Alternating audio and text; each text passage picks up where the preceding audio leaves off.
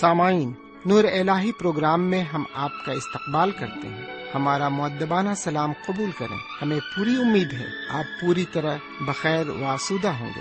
ان دنوں ہم مقدس بائبل کے پرانے عہد نامے سے قزا کی کتاب کا مطالعہ کر رہے ہیں۔ اس کتاب کی سب سے اہم تعلیم یہ ہے کہ اسرائیل کا وجود خدا پر ایمان کی مضبوطی پر منحصر تھا، جبکہ مکر و فریب کا نتیجہ ہمیشہ ہی مسائب اور تکلیف ہی رہا۔ مگر سچائی کہیں اس سے زیادہ ہے۔ جس وقت اسرائیل قوم نے خدا کے ساتھ فریب کیا اور مصیبتوں میں گھر گئے، اس وقت خدا اپنے لوگوں کو بچانے کے لیے ہمہ وقت تیار تھا۔ شرط صرف یہ تھی کہ توبہ کر کے اس کی طرف رجوع کریں۔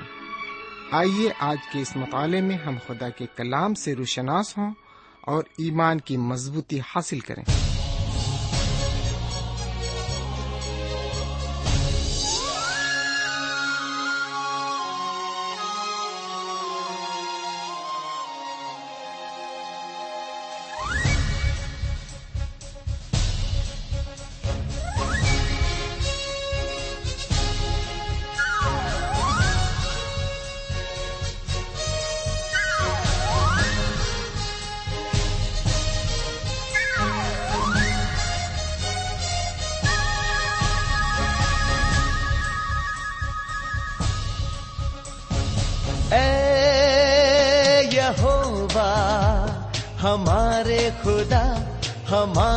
خدا اے یہووا ہمارے خدا ہمارے خدا، ساری پرتھوی پر نام، تیرا کتنا مہان ہے، سب سے مہان ہے، سب سے مہان، سارے آکاش منڈل کے اوپر قائم کیا ہے تو نے جلال اپنا تو نے جلال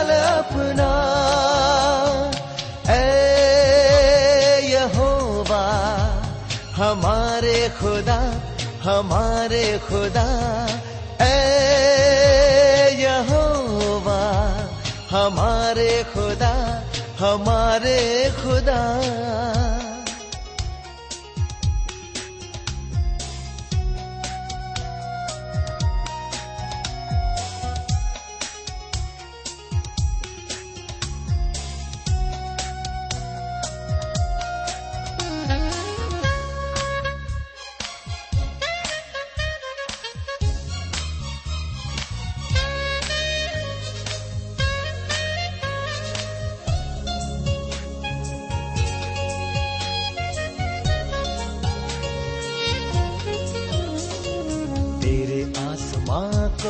جب میں دیکھتا ہوں، ہے عجیب تیری دستکاری۔ چاند تاروں کو ان کی جگہ پر تو نے کیا ہے مقرر۔ انسان کی ہستی کیا ہے؟ کہ تو یاد جو اس کو رکھے۔ اور آدم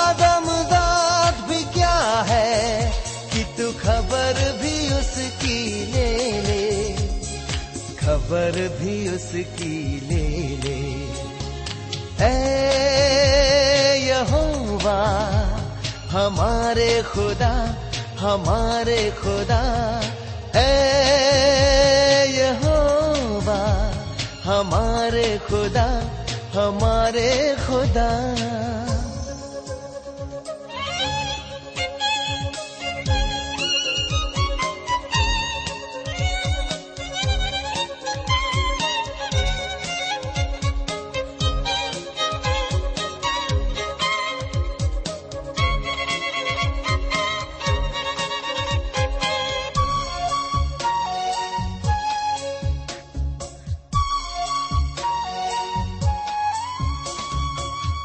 انسا بنایا دنیا میں تو نے کچھ ہی خود سے کم تر۔ رتبہ و شوکت اس کو بخشا تو نے سبوں سے بڑھ کر۔ ایک بار پھر خدا کے کلام کو لے کر آپ کے درمیان حاضر ہوں۔ سلام قبول فرمائیے۔ سمن آئیے ایک بار پھر ہم خدا کے کلام کی طرف متوجہ ہوں، لیکن ایک دعا کے بعد دعا مانگے ہمارے پاک پروردگار رب العالمین، ہم شکر گزار ہیں کہ تو نے ایک اور موقع ہمیں دیا ہے تاکہ ہم ایک بار پھر تیرے کلام کو سن سکیں۔ آج ہم جو کچھ سنتے ہیں اس سے ہم فیض یاب ہوں اور ہمیں روحانی تقویت ملے۔ یہ دعا مسیح کے وسیلے سے مانگتے ہیں۔ آمین۔ سوئن پچھلے پروگرام میں ہم نے آپ کی خدمت میں قزا کی کتاب کے نویں اور دسویں باپ کو رکھا تھا۔ اور ان دونوں اباب کے تحت ہم نے جدون، تلا اور یائر نام قاضیوں کے متعلق کچھ باتیں دیکھی تھیں۔ دسویں باپ کی پہلی اور دوسری آیت میں ہم نے تلا کے بارے میں پڑھا تھا۔ میں آپ کو ایک بار پھر یہ بتانا چاہتا ہوں کہ تلا ایک ایسا قاضی تھا جس نے بنی اسرائیل میں تیئیس برس تک حکومت تو ضرور کی، لیکن اس نے کیا کچھ نہیں۔ جب اس کا انتقال ہوا تو اس کی قبر پر لکھ دیا گیا، پیدا ہوا اور مر گیا۔ پھر آگے اسی باب میں ہم نے تیسری آیت سے پانچویں آیت تک ایک دوسرے قاضی کی بابت کچھ باتیں دیکھی تھی اس دوسرے قاضی کا نام یائر تھا۔ اس نے بائیس برس اسرائیلیوں پر حکومت کی یعنی یہ بائیس برس تک اسرائیلیوں کا قاضی رہا۔ اس کے تیس بیٹے تھے اور اس نے اپنے تیسوں بیٹوں کو ایک ایک گدھا دے رکھا تھا۔ وہ ان گدھوں پر سوار ہو کر ادھر ادھر آیا جایا کرتے تھے اور اس نے ایک ایک بیٹے کے نام سے ایک شہر بھی بنوا دیا تھا۔ میرے بھائی، اس نے ترقی کی، لیکن بغیر مقصد امیر بنا، لیکن بغیر رسوخ وقار حاصل کیا، لیکن بغیر اختیار، اور اس نے بھی خدا کی خدمت کے لیے کچھ نہیں کیا۔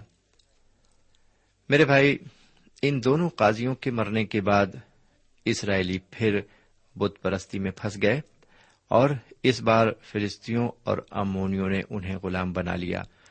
بہرکیف ہم آگے بڑھیں گے۔ ہم نے ایک اور قاضی کے بارے میں ان دونوں کے بعد دیکھا تھا، لیکن ہم اس پر اپنی تشریح اب نہیں دوہرائیں گے۔ ہم آگے بڑھیں گے اور گیارہویں باب میں داخل ہوں گے۔ گیارہویں باپ کی پہلی آیت سے لے کر تیسری آیت تک عبارت پر جب ہم نظر ڈالتے ہیں تو ہم دیکھتے ہیں کہ ایک نوجوان قاضی مقرر کیا جاتا ہے۔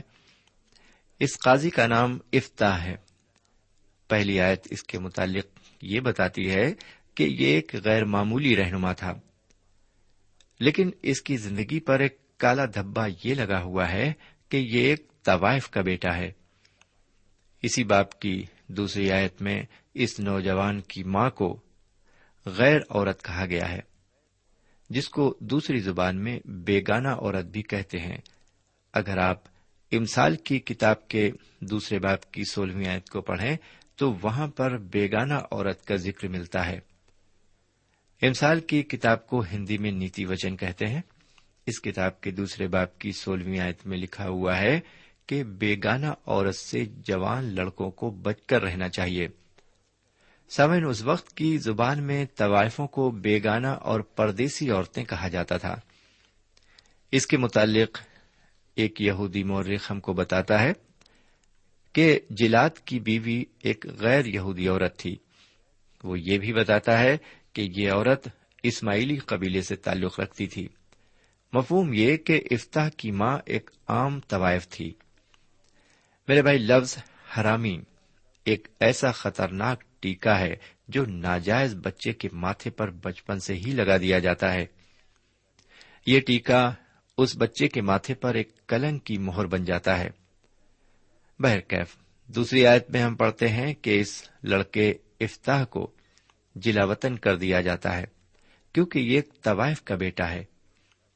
اس تشنا کی کتاب کے دوسرے باپ کی تیسویں آیت کے مطابق حضرت موسا کے قانون کے تحت ایسے بچوں کو معاشرے سے باہر نکال دینے کا حکم تھا۔ یہ افتا بھی ایک ناجائز لڑکا تھا، ناجائز اور حرامی۔ یہ دونوں لفظ اس کی زندگی کے لیے ایک ناسور کی مانند تھے۔ ان دونوں لفظوں نے اس کے اندر کثرت سے احساس کمتری بھر دی تھی۔ بہرکیف، لیکن بات کے دور نے آہستہ آہستہ کروٹ بدلی۔ اور اس طرح کے بچوں نے کئی شعبوں میں فتحیابی کے جھنڈے گاڑ دیے۔ یہاں تک کہ یہ ناجائز بچے بادشاہ، حکمراں، شاعر اور دینی پیشوا بھی بن چکے ہیں۔ سامعین، ایک بہت ہی مشہور اور معروف شخص گزرا ہے، جس کا نام ولیم کونکیورر تھا۔ یہ جب دستخط کرتا تھا، تو اپنے نام کے آگے حرامی لکھتا تھا۔ باسٹر لکھتا تھا۔ یعنی یہ ولیم حرامی یعنی ولیم باسٹر کر کے اپنے دستخط بناتا تھا۔ کیونکہ اسے معلوم تھا کہ میں ایک ناجائز اولاد ہوں۔ لیکن وہ اپنی اس کمزوری پر فتح ہوا۔ سمین اس افتاح شخص کی داستان بھی اسی طرح ہے۔ اسے معلوم تھا کہ یہ ناجائز اولاد ہے، لیکن پھر بھی یہ اپنی اس کمزوری پر غالب آتا ہے۔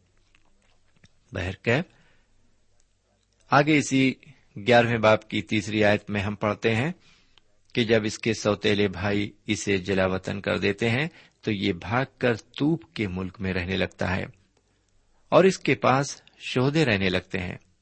شہدے لوگوں کو آج کی زبان میں ہم گنڈے کہہ سکتے ہیں۔ یعنی یہ افتاح گنڈوں کا سردار بن گیا تھا۔ ابھی اس آدمی کے سامنے تین دقتیں ہیں۔ اس سے پہلے کہ وہ اپنے ملک کے لوگوں کا سردار بن کر ان پر حکومت کرے، پہلی دقت یہ ہے کہ وہ ایک طوائف کا بیٹا ہے۔ دوسری دقت یہ ہے کہ اس کو اس کے بھائیوں نے جلا وطن کر دیا ہے۔ تیسری دقت یہ ہے کہ وہ ایک غیر ملک کے کمینے اور گنڈا گرد لوگوں کا سردار بن بیٹھا ہے۔ میرے بھائی، ذرا سوچیے کہ اس طرح کے لوگوں کو کون اپنا لیڈر یا رہنما بنائے گا جو ناجائز اولاد ہو معاشرے سے نکال دیے گئے ہوں۔ اور برے لوگوں کے سرگنا بن بیٹھے ہوں۔ لیکن میرے پیارے بھائی بہن اور میرے پیارے بزرگ، ایک بات ہم ہمیشہ یاد رکھیں کہ سماج اور ہم ایسے لوگوں کو بھلے ہی رد کر دیں، لیکن خدا ایسے لوگوں کو بڑی خوشی سے قبول کر لیتا ہے۔ خدا انہیں خاکسار بناتا ہے، جن سے وہ اپنا کام لینا چاہتا ہے۔ اس نے حضرت موسا کو، حضرت یوسف کو اور حضرت داؤد کو خاکسار بنایا۔ ان کے ساتھ ساتھ حضور کریم جناب سیدنا مسیح نے بھی اپنے آپ کو خاکسار بنایا۔ لکھا ہے کہ وہ کونے کے سرے کا پتھر ٹھہرے۔ یہودیوں نے کہا، ہم ان کو اپنا رہنما قبول نہیں کریں گے۔ پھر بھی خدا نے ان کو اعلی درجہ تک اونچا اٹھایا۔ اور ان کو وہ نام بخشا جو سارے ناموں سے افضل اور اعلی ہے۔ آگے دسویں باپ کی چوتھی آیت سے گیارہویں آیت تک جب ہم نظر ڈالتے ہیں، تو یہاں پر ہم دیکھتے ہیں کہ افتاح جلا وطن تھا۔ لیکن خدا نے اسے اوپر اٹھایا ہے۔ آٹھویں آیت کے مطابق جلات کے بزرگوں نے اس کو اپنا رہنما اور حاکم مان لیا ہے۔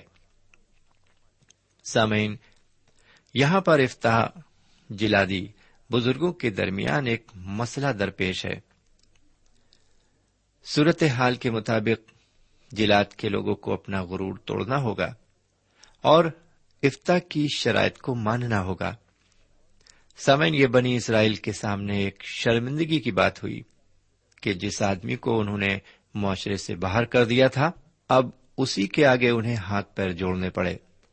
افتا ان سے صاف کہتا ہے کہ اگر اسے قاضی بنایا جائے گا اور اسے بنی اسرائیل میں حاکم قبول کیا جائے گا تبھی وہ ان کو غلامی سے رہائی دلانے کی ذمہ داری اپنے اوپر لے گا۔ آخرکار مجبوراً انہیں اس کی بات ماننا پڑی۔ میرے بھائی، بائیسویں آیت تک یعنی بارہویں آیت سے بائیسویں آیت تک جب ہم نظر ڈالتے ہیں، تو ان آیتوں میں ہم دیکھتے ہیں کہ افتاح بتاتا ہے کہ کس طرح سے امونی لوگ اس ملک میں آئے۔ یہ ملک بنی اسرائیل کا ہے، جنہوں نے اس زمین کو جائز طور پر پایا ہے۔ لیکن امونی لوگ بنی اسرائیل کو بھگانا چاہتے تھے اور انہیں بالکل ختم کر دینا چاہتے تھے۔ بالکل یہی چیز آج بھی ہم دیکھ رہے ہیں۔ آج بھی لوگ انہیں ان کے ملک سے نکالنے کے لیے تلے ہوئے ہیں۔ انیس سو اڑتالیس سے جب سے بنی اسرائیل ایک قوم بن گئے ہیں، تب سے لوگ انہیں ان کے ملک سے نکالنے پر آمادہ ہیں۔ آگے ہم دیکھتے ہیں کہ افتاح ایک لڑائی کا عمدہ خاکہ تیار کرتا ہے، تاکہ اس جگہ پر اسرائیلیوں کا قبضہ مستقل طور پر ہو جائے۔ افتا کا دعوی یہاں پر بالکل جائز ہے۔ خدا اس کی ضرور مدد کرے گا، کیونکہ خدا جائز حقوق مانگنے والوں کی ہمیشہ مدد کرتا ہے۔ میرے بھائی، اب ہم اپنے پروگرام میں تھوڑا اور بڑھیں گے۔ میرے بھائی، اٹھائیسویں آیت میں ہم پڑھتے ہیں کہ امون کا بادشاہ اس کاغذ کو جو افتاح سے اسے بھیجتا ہے، رد کر دیتا ہے۔ وہ افتاح کی بات کو ماننے سے انکار کر دیتا ہے۔ اس لیے افتاح اپنی فوج کو لے کر اس پر حملہ کر دیتا ہے۔ اور جب دشمن اس کے مقابل آتا ہے، تو اسے کچھ ڈر سا لگتا ہے۔ اب یہاں پر وہ کچھ ایسا قدم اٹھاتا ہے جو اسے نہیں اٹھانا چاہیے تھا۔ میرے بھائی، ذرا یاد کیجیے کہ اس شخص نے جلا وطنی کے وقت کئی برس بڑی پریشانی کے گزارے تھے، لیکن اب وہ اچانک اس اونچے عہدے پر لایا گیا ہے۔ اسے اسرائیلیوں کا قاضی بنایا گیا ہے۔ میرے بھائی، جب کوئی شخص کسی اونچے عہدے پر اچانک سے آ جاتا ہے تو وہ بڑا جوش سے بھرا ہوتا ہے۔ اور وہ اس جوش میں اپنے ہوش کھو بیٹھتا ہے اور کئی فیصلے جلدستی میں کر لیتا ہے۔ یہاں پر افتاح نے بھی ایک فیصلہ بڑی جلدی میں کر لیا۔ اس نے کیا فیصلہ کیا؟ تیسویں اور اکتیسویں آیت میں ہمیں ملتا ہے۔ لکھا ہوا ہے، اور افتاح نے خداوند کی منت مانی اور کہا کہ اگر تو یقیناً بنی امون کو میرے ہاتھ میں کر دے تو جب میں بنی امون کی طرف سے سلامت لوٹوں گا، اس وقت جو کوئی پہلے میرے گھر کے دروازے سے نکل کر میرے استقبال کو آئے، وہ خداون کا ہوگا اور میں اس کو سختنی قربانی کے طور پر گزرانوں گا۔ میرے بھائی، یہ تھا افتاح کا جلد بازی بھرا فیصلہ۔ میرے بھائی، ہمیں بڑے ہوش و حواس کے ساتھ کوئی فیصلہ کرنا چاہیے۔ ہمیں جوشیلا ہونا چاہیے۔ جوش ایک اچھی چیز ہے، لیکن جوش میں آ کر ہوش نہیں کھو دینا چاہیے۔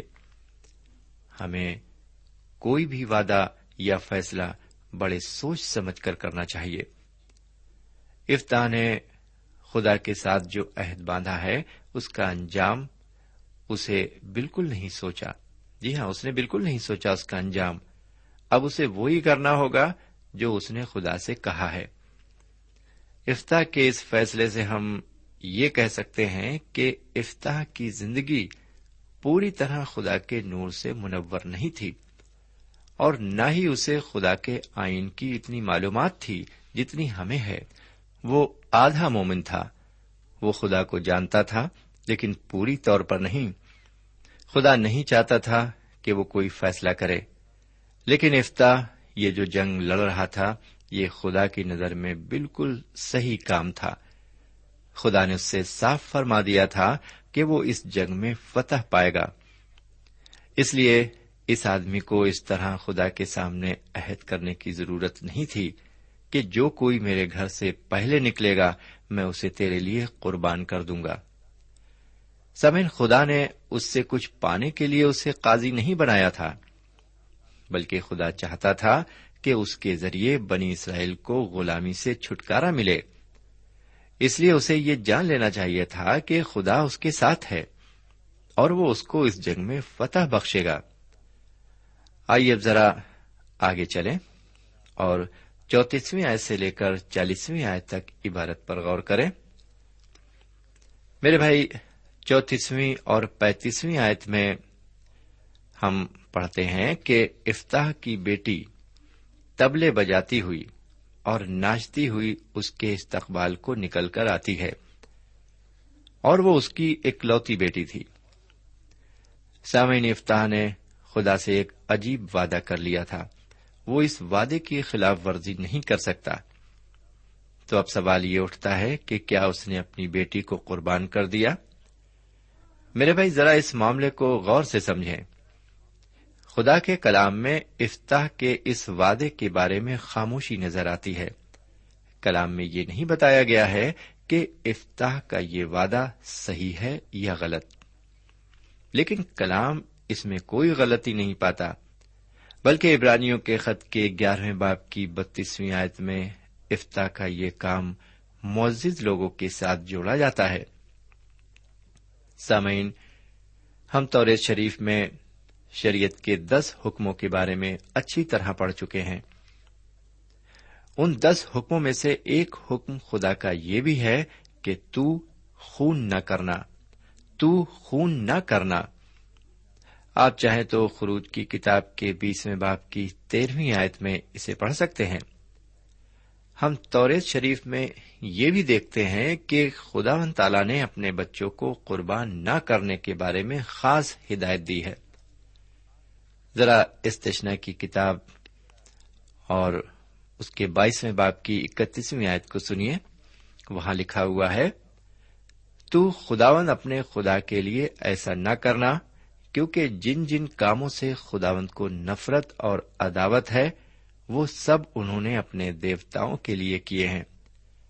بلکہ اپنے بیٹوں اور بیٹیوں کو بھی وہ اپنے دیوتاؤں کے نام پر آگ میں ڈال کر جلا دیتے ہیں۔ سامن یہاں پر خداون تعالی صاف طور پر فرماتا ہے کہ میں تمہیں ایسا کرنے کا حکم نہیں دوں گا۔ کیونکہ ایسا کام بت پرست، کافر اور دہریے کیا کرتے ہیں۔ خداون کریم نے حضرت ابراہیم علیہ السلام کو اپنے بیٹے اظہاق کو قربان نہیں کرنے دیا۔ ہمیں اس بات کو ٹھیک سے سمجھ لینا چاہیے۔ حضرت ابراہیم اور حضرت اظہاق کے بارے میں خدا صرف یہ دیکھنا چاہتا تھا کہ حضرت ابراہیم علیہ السلام کہاں تک خدا کے حکم پر عمل کرنے کے لیے تیار ہیں۔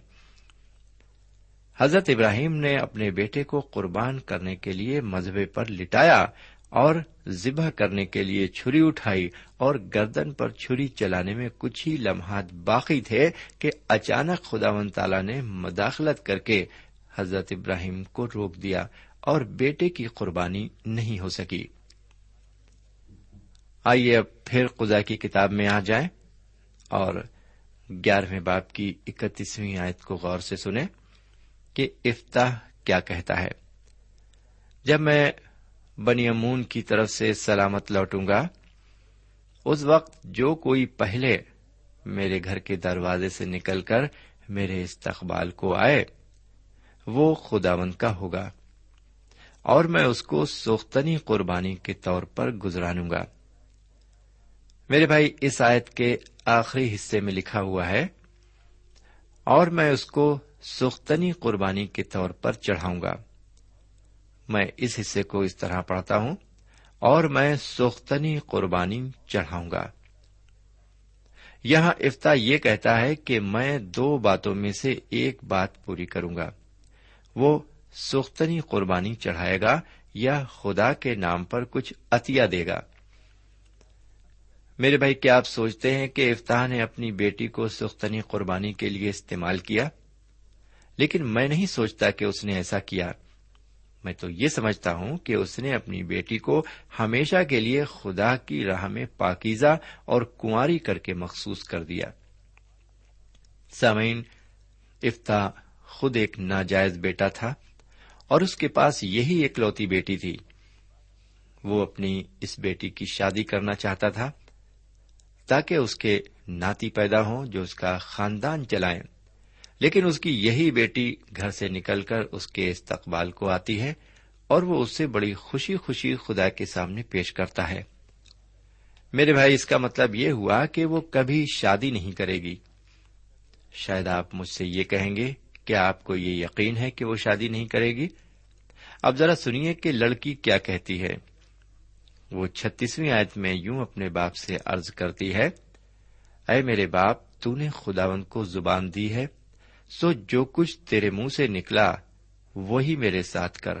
اس لیے کہ خداون نے تیرے دشمنوں، بنی امون سے تیرا انتقام لیا۔ واقعی افتا کی بیٹی کتنی فرما بردار ہے۔ وہ کہتی ہے، اے باپ، جو تو نے خدا سے وعدہ کیا ہے، ویسا ہی کر۔ اب سنیے کہ سینتیسویں آیت میں وہ کیا عرض کرتی ہے۔ پھر اس نے اپنے باپ سے کہا، میرے لیے اتنا کر دیا جائے کہ دو مہینے کی مہلت مجھ کو ملے، تاکہ میں جا کر پہاڑوں پر اپنی ہمجولیوں کے ساتھ اپنے کنوارے پن پر ماتم کرتی پھروں۔ میرے بھائی، اس بیان سے ظاہر ہے کہ افتاح کی بیٹی نے شادی نہیں کی، بلکہ اپنی زندگی خدا کی خدمت کے لیے وقف کر دی۔ ہر سال چار دن تک لڑکیاں افتاح کی بیٹی کی یادگار مناتی تھیں کہ وہ کنواری رہ کر خدا کی خدمت میں لگی رہی۔ کلام میں کہیں پر یہ ذکر نہیں آیا ہے کہ اس لڑکی کو سختنی قربانی کے لیے پیش کیا گیا۔ کئی لوگوں نے اس مسئلے کو اٹھایا ہے۔ اور مجھے بھی کئی لوگوں نے اس مسئلے پر سوالات لکھے ہیں کہ کیا افتاح کی بیٹی کو خدا کے مذہبے پر قربان کر دیا گیا؟ ہر بار میرا جواب یہی رہا ہے کہ نہیں، اور آپ سے بھی میں یہی کہنا چاہتا ہوں کہ افتاح نے اپنی بیٹی کو قربان نہیں کیا۔ لیکن خاص بات یہ ہے کہ افتاح نے اپنی قسم کو نہیں توڑا۔ اس کا عہد بالکل سچا تھا۔ یہ ضرور ہے کہ افتاح کی منت بڑی جلد بازی کی تھی، لیکن پھر بھی اس نے اپنی منت کو خدا کے لیے پورا کیا۔ واس کی کتاب کے پانچویں باپ کی دوسری آیت میں لکھا ہوا ہے، بولنے میں جلدی نہ کر اور تیرا دل جلد بازی سے خدا کے حضور کچھ نہ کہے، کیونکہ خدا آسمان پر ہے اور تو زمین پر، اس لیے تیری باتیں مختصر ہوں۔ سامعین، ہم خدا و تعالی سے وہی وعدہ کریں۔ یعنی وہی منت مانیں جسے ہم پورا کر سکیں۔ خداوند فرماتا ہے، جلد باز نہ بنو۔ کہ جو چاہو کہہ دو، وہ فرماتا ہے کہ تم بغیر سوچے سمجھے جو منت مانتے ہو، وہ بے فائدہ ہے۔ بہرکیف افتا ایک ناجائز لڑکا تھا، اس کی ماں ایک طوائف تھی، اس کی ایک پیاری سی بیٹی تھی، اور وہ چاہتا تھا کہ اس کی شادی ہو اور اس کے بچے ہوں، لیکن اس نے بغیر سوچے سمجھے اس کو خدا کے لیے مخصوص کر دیا۔ اس نے اپنا وعدہ نہیں توڑا، اس نے اپنی منت کو ہر حال میں پورا کیا۔